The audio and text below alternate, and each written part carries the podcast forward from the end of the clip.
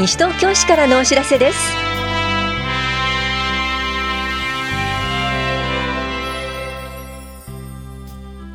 今日は年金生活者支援給付金制度。覗いてみよう。私たちの知らない食品ロスの世界。食品メーカーや小売店の取り組みなどについてお知らせします。インタビュールームお話は西東京市児童青少年課の飯島恵里さん。テーマは西東京市歩け歩け会です。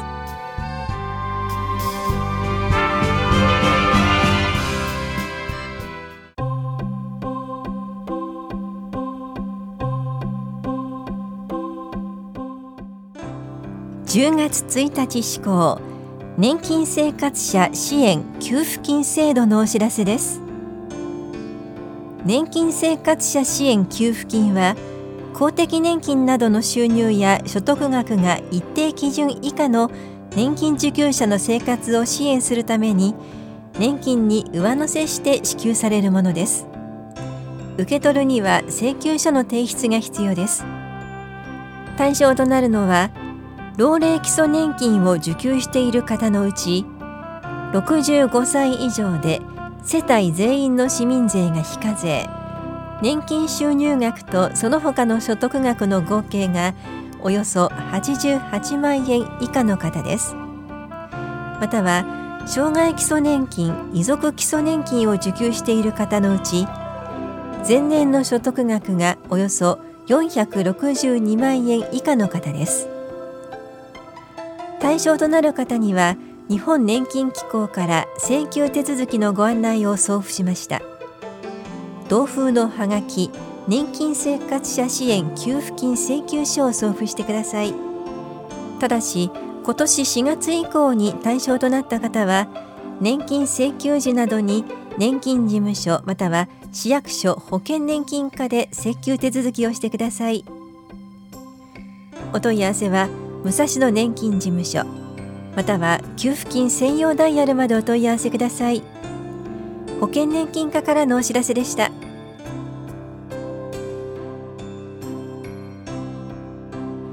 食品メーカーや小売店の取り組み。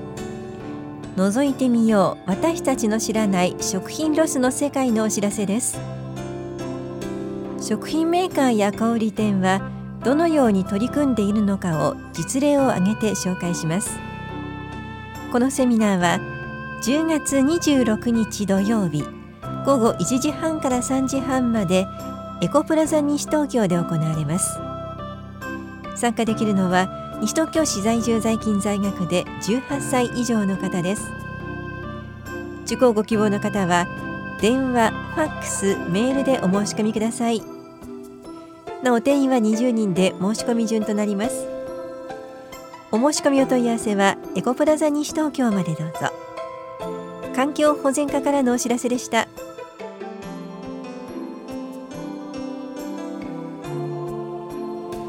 我が家の耐震診断をしましょう。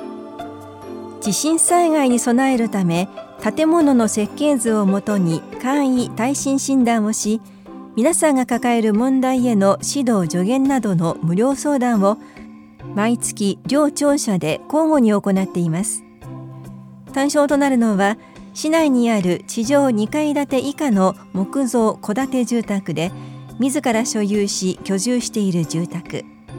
原則として昭和56年6月施行の新耐震設計基準以前に建築した住宅です。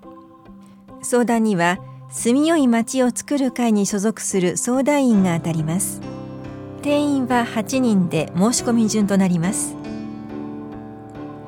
次回は10月19日土曜日午前9時半から午後0時半まで法屋庁舎1階で行われます。相談ご希望の方は16日までに電話でお申し込みください。お申し込みお問い合わせは都市計画課までどうぞ。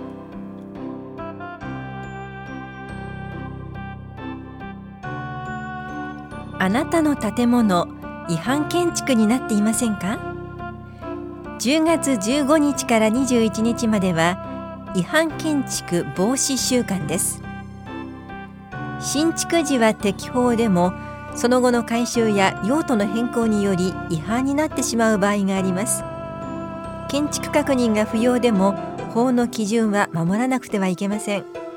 またカーポートや物置などは建築基準法では建築物として定義されていますので建築基準法に基づいて計画や工事をする必要があります。ただし建築物とみなさない小規模な物置は除きます。手続き違反や憲兵率を超過した場合は違反建築物となり撤去してもらう場合もあります。簡易的な工事であっても自己判断せずに改修などの際には事前に建築士や建築指導課へ相談しましょう。大谷庁舎建築指導課からのお知らせでした。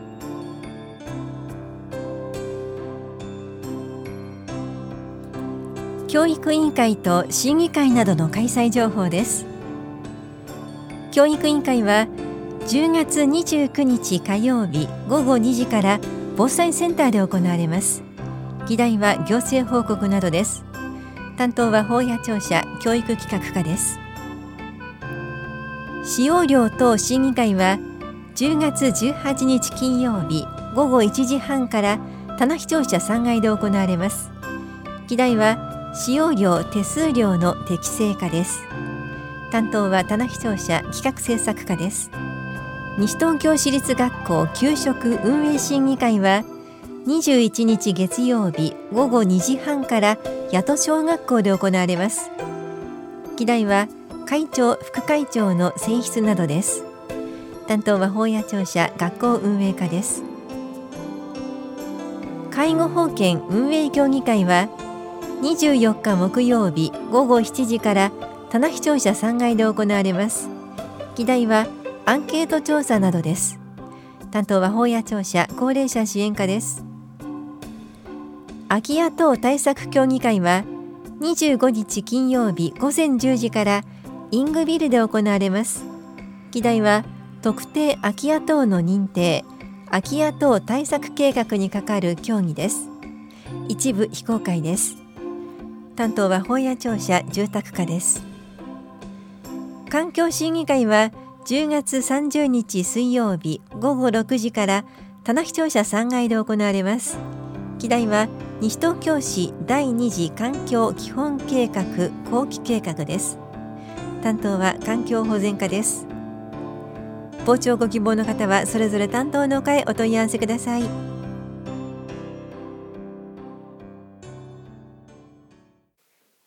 インタビュールーム。お話は西東京市児童青少年課飯島恵里さん。テーマは西東京市歩け歩け会。担当は近藤直子です。さて、11月3日の祝日、西東京市歩け歩け会、今年も開催されます。飯島さん、歩け歩け会はどんなイベントなんでしょうか？えー、歩け歩け会は毎年11月3日の文化の日に実施し、多摩湖までの約13キロを歩くイベントです。昨年度から出発地点が変わり、田無第四中学校からのスタートとなりました。歩き歩き会は参加する青少年と地域住民との交流と親睦を深め、中高生、高校生のボランティア参加を促し、目的地までの誘導、交通整理を学生自らが行うことで、主体性の確立、社会性を培うことを目的としております。えー、例年天気に恵まれている中実施しておりますが、参加者は思い思いに多摩湖までの13キロを歩いております。このイベントはいつから開催されてるんですか？えー、西東京市歩き歩き会は平成14年から始まり、今年で18回目の開催となります。毎年どのくらいの方が参加されるんでしょうか？えー、例年600名近くの参加があります、えー、大人も子供も同じくらいの参加があり、幅広い年齢の方に参加いただいております。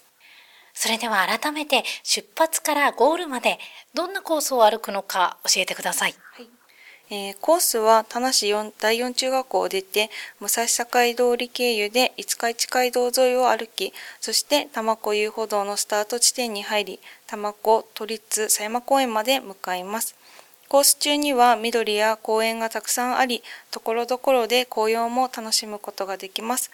解散は到着後、随時解散となります。参加できる方はどんな方でしょうか？えー、対象は市民の方のほか市内在学在勤の方も対象となります。また小学校3年生以下は大人の付き添いが必要になります。小学校4年生から6年生の児童のみで参加される方は住所電話番号保護者の承諾印がなければ参加できませんのでご注意ください。事前に申し込みは必要ですか？えー、事前申し込みの必要はありません。当日申し込み用紙をお持ちください。参加費は1人100円になっております。当日は何か必要な持ち物はありますか？えー、持ち物は参加費のほか昼食、水筒、おやつ、雨具、レジャーシート、帰りの電車賃になります。それでは西東京市歩け歩け会について詳しいお問い合わせどちらにしたらよろしいでしょうか？えー、問い合わせは市役所の児童青少年課へ問い合わせください。電話番号は042-460-9843になります。最後になります。ラジオをお聞きの西東京市民の皆さんへ一言お願いいたします。はいえー、例年天候にも恵まれており、緑の中を歩くことは大変気持ちよいことだと思いますので、ウォーキングを趣味にされている方も、日頃あまり運動をされていない方も、ぜひご参加をお待ちしております。ありがとうございます。インタビュールーム。テーマは、西東京市歩け歩け会。お話は、西東京市児童青少年課、飯島恵里さんでした。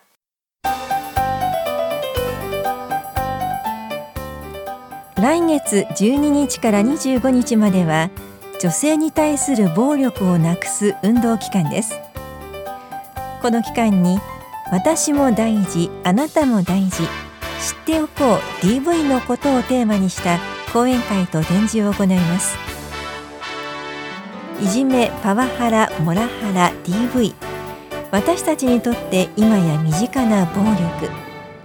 DV の正しい知識を知り自分らしく生きるために大切なことを学びませんか？講演会は東京 YWCA 支援者エンパワメントプログラム担当の米山舞子さんを講師に迎え11月16日土曜日午前10時から正午まで住吉会館ルピナスで行われます。保育もあります。参加ご希望の方は電話またはメールで保育の有無を明記の上件名を DV 講座としてお申し込みください。また運動期間中住吉会館ルピナスでは DV 防止パネルパープルリボンタペストリーの展示を行います。お申し込みお問い合わせは男女平等推進センターまでどうぞ。